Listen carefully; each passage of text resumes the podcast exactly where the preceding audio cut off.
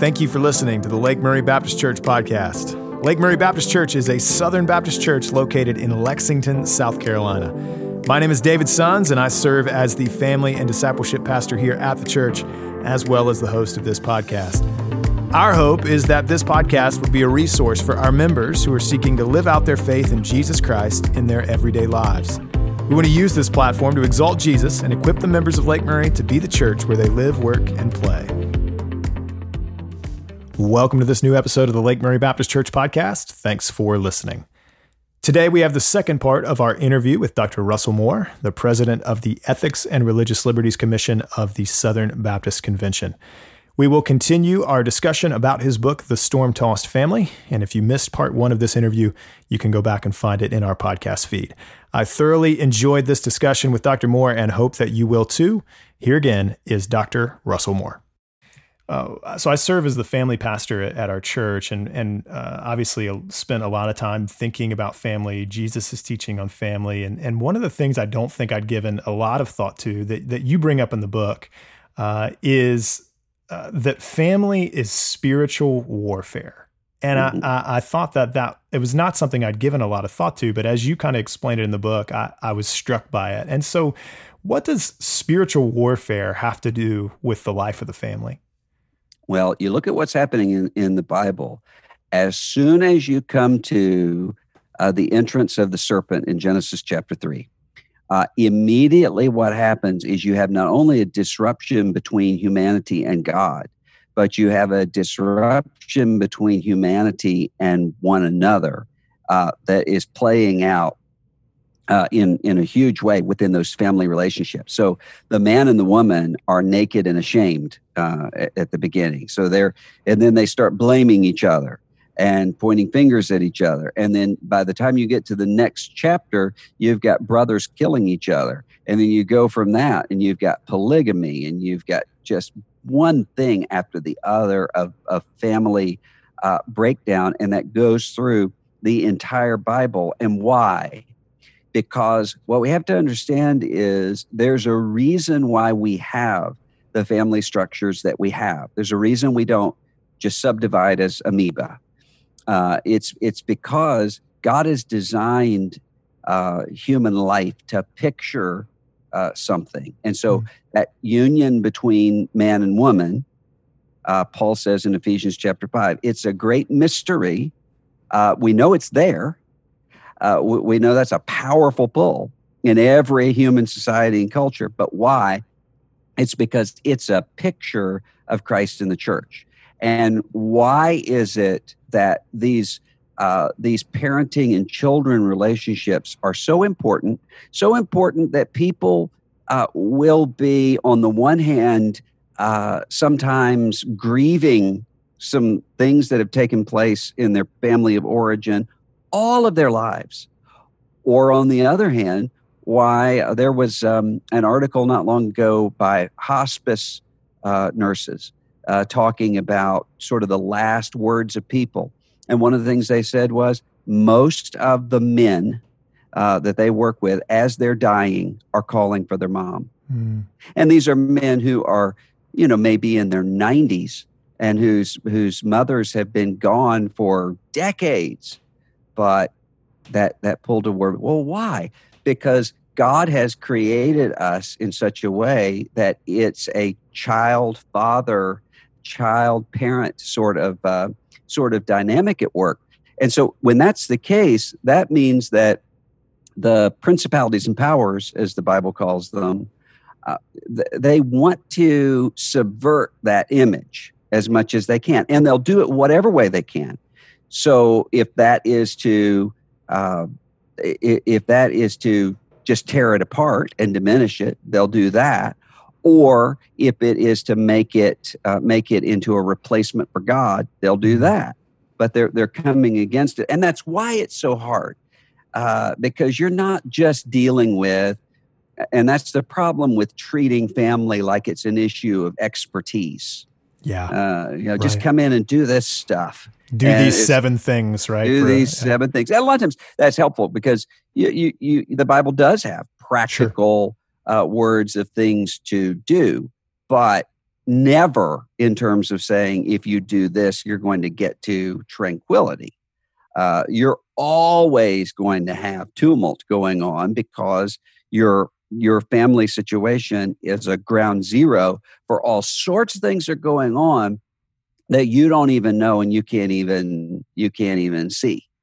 So if you look at, um, for instance, Job, uh, the, the interesting thing about the book of Job, and that has a lot of family dynamic too loss of wife and, and children, and uh, a loss of children, and then a marital uh, breakdown. Dis- dispute, yeah. Yeah, yeah. Uh, uh, most of what's going on there, Job doesn't know.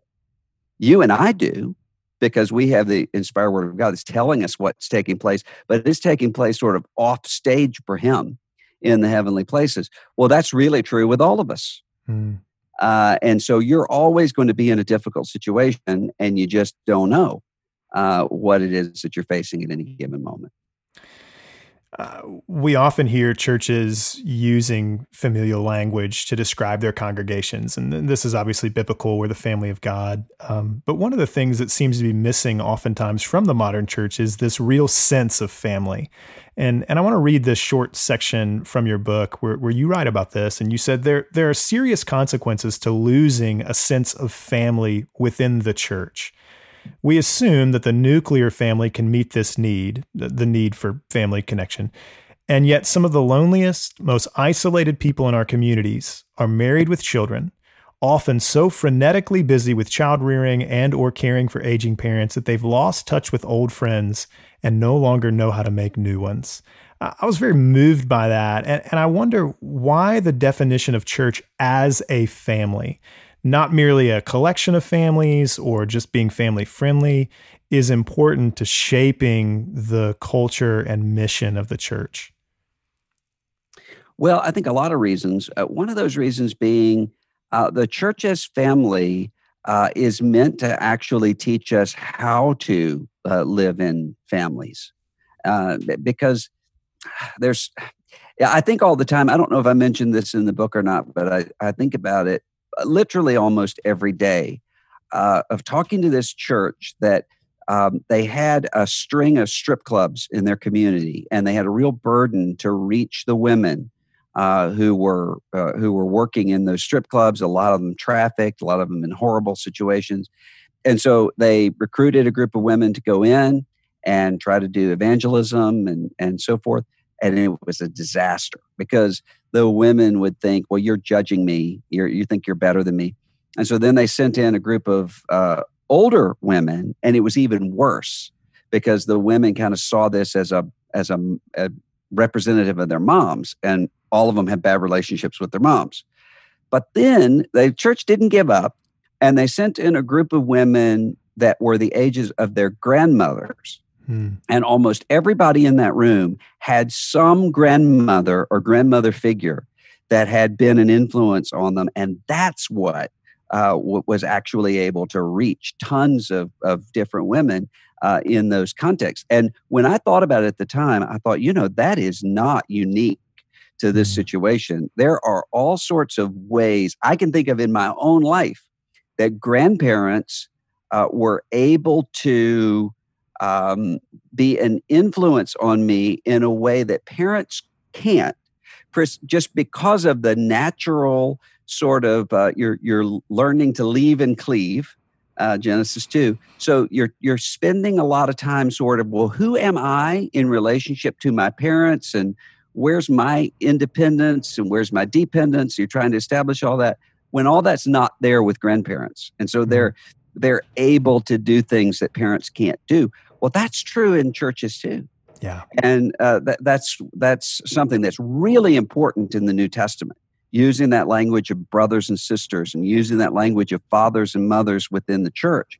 And if you lose that, and I think one of the reasons we've lost that is because we've we've done sort of age graded stuff, and I think that's good. I think there's a real a real necessity to do a lot of age graded things. I'm not for putting everybody in the same Sunday school or small group, but you can overdo that where, you know, I preach in a lot of churches And I'm at the point now, used to be when I started out, I would usually be talking to a group of people that would include very elderly people and very young people. Mm-hmm. Now, that almost never happens. Wow. I'm speaking to uh, a congregation that's made up entirely of 20 somethings and 30 somethings, uh, or I'm speaking to a, a, congregation that is, you know, mostly entirely kind of 40s and up, mm-hmm. and they don't have any connection with one another. And I think sometimes uh, older people within congregations think that younger people want it that way. Mm-hmm. And maybe younger people think older people want it that way. When in reality, when I'm talking to most people, they actually don't. Mm. The, the, the, the older people think the younger people don't want anything to do with them when the younger people are pining to have mentoring and relationships and, and to, to have people pour into them and vice versa. And so I think that we lose something when we don't have that because it doesn't exist elsewhere in in American life where people can have the kind of um, you know there's David Brooks had an article in the Atlantic uh, last month uh, called "The Nuclear Family Was a Mistake," and like with a lot of things, a, a lot of people just read the headline and critique it. Sure, right. But if you look at what he was saying, what he's saying is the nuclear family as we see it is a really, really modern thing because in every other era, uh, people would have grown up in a household with father and mother and children, but part of an extended sort of network of grandparents, and, aunts, uncles. Absolutely. Yeah, sure. I mean, that's, uh, I even, even as recently as in, in my situation growing up, I grew up with cousins uh, that were closer to me than a lot of brothers and sisters are in other families. And in a situation where I saw my grandparents on both sides every day. And, you know, at least one of them multiple times in a day with a hypermobile sort of American society, that's no longer the case. We've really lost something there. Well, the church is meant to be a multi generational family where you have mothering and fathering and brothering and sistering and, and all of those things. And we really have a vacuum uh, that, that we can address within the church. Yeah, I think we've seen that play out even in our congregation, which is very multi generational, mm-hmm. is just the desire of younger uh, folks to have older saints invest in them pour into them and then some of those older saints who really draw life from being in relationship with young men and women uh, and yeah and i think sometimes the older uh, the older christians think well i'm just not uh, i'm not relevant enough. I'm not somebody that would be, well, that's not what they're wanting. No. You know, so they're not wanting somebody to come over and do TikTok videos with them. Uh, right. They're wanting somebody who can be a uh, who can be a voice of uh, love and wisdom and direction, sometimes of rebuke, mm. uh, and, and, a place to go. And you don't have to. Uh, you, you, don't have to be uh, sort of what you think it is that they're wanting. They actually want the opposite of that. Yeah, and and really, mo- a lot of our folks in churches are coming from families where they didn't have those things, and, yeah. and, so to have someone who does, you know, speak the truth in love and and does, you know, give a godly wisdom and advice uh, uh, is invaluable to the life of a believer. As we absolutely, and the other part of that is too. Sometimes I'll have people who will say to me, "Well, I had a terrible family background, and that means." That I'm destined to repeat that stuff. And I, I, just, I almost kind of laugh when somebody says that now, not because I'm wanting to make light of it, but because the people who are saying that, the very fact that they're saying it means it's not the case. It's not the case, right? It's not the case. They see what it is that where the, the, the problem is when you have lived through something that's abnormal and awful and you don't know that it's abnormal and awful. Right. Yeah, you've normalized it, right? You've normal but people who say, you know, my parents had a bad relationship and I don't want to do that or um, my my uh, parent was abusive and I don't want to be abusive, or my parents divorced and I don't want to divorce. Usually, in almost every case I've seen, people who who think that way and who see that are the best fathers, mothers, husbands, right. wives, sons, daughters uh, uh, of anybody. Yeah. And so you're just not you're not uh, predetermined to live out whatever it is that your parents did. You know, Dr. Moore, we're we're living in really unique times, uh, unique season where many of us, maybe for the first time or for the first time in a long time, have been spending uninterrupted days and weeks at home with our families. And yeah. Uh, in the church, in, in our church, we've tried really to encourage parents and children alike to not see this as an as an inconvenience, but but as an opportunity and an opportunity specifically for discipleship and the deepening of those relationships. And so I yeah. wonder what practical advice would you give to parents and families who are seeking to make the most of this season being at home together? Well, I think a lot of that's going to depend on knowing your uh, knowing your family to the point that you know how each person sort of reacts to things. And so, I mean, I know in our family, there's some things that are helpful for everybody, like putting together some sort of routine um, where there's going to be certain benchmarks during the day because we're all I, I was telling somebody on the phone today i was talking about some conversation i had and i said i don't know if it was last week or a month ago i mean it's yeah. like we're in the wardrobe into narnia and time right. doesn't matter days so of the those, week are a thing of the past right they're gone and putting those those rhythms in uh, you know, into the day is important for everybody. But then to know uh, how do how do different people in your household react to to all of this stuff differently. So you may have uh, so you know I I have one of my children that I know is really sort of stressed and worried um, about all of this and the way that you have to get to him is not straight on but it's a, a kind of through the side you have to know that um, and then others that may uh, you know what they may need from you is to lighten things up quite a bit um, one of my kids is like that so what you know it's it's sitting together and watching a funny video mm-hmm. and then another where what they really need is to know that you're leveling with them about. So one of my sons, it's uh, to sit down and, and give the worst case scenario. of everything here. So yeah. I think just knowing uh, people, and you know, there are a lot of blessings that God can bring out of this time, and one of those things Certainly. is you can get to know uh, some things that you you maybe didn't know before.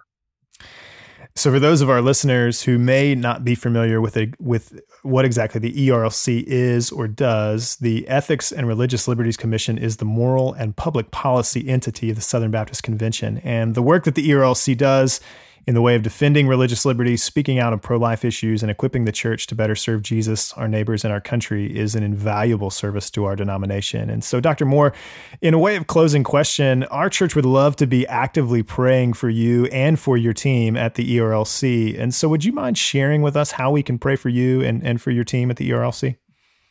Well, I think the main thing is uh, we're dealing with a lot of questions that just have not been raised before a lot of opportunities.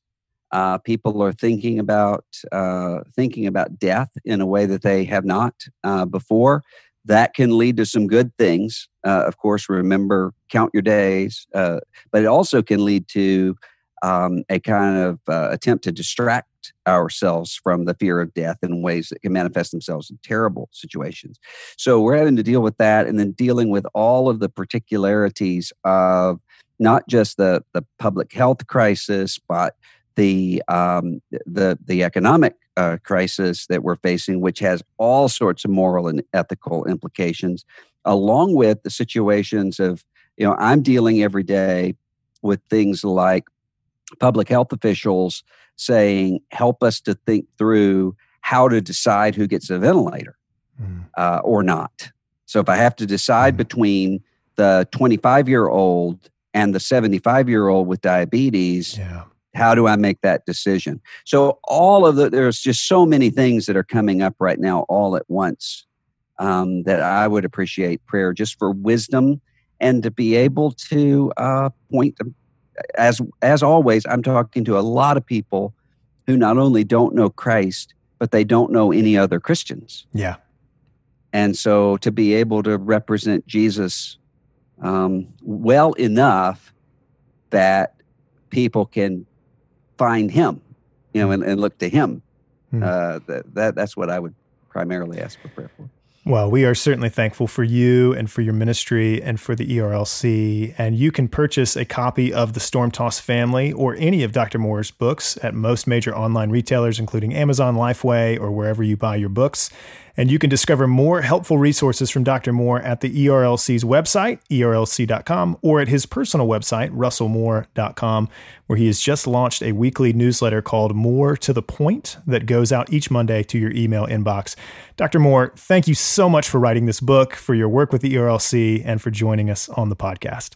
Oh, it was my honor. Enjoyed being with you. Thanks for having me. And a special thank you to you, the members of Lake Murray Baptist Church, and to all of our listeners. Remember, this podcast and the other ministries of Lake Murray Baptist Church are brought to you by the generous tithes and offerings of our church membership. To give to the ministries of Lake Murray Baptist Church, you can follow the link in the description. For more information about Lake Murray Baptist Church, you can always visit our church website, www.lakemurraybc.org. Remember to subscribe to this podcast. By subscribing, you'll be notified whenever a new pod is posted. We hope that you'll join us again next time as we seek to live in light of the gospel in the places where God has placed us for His glory, our joy, and others' good.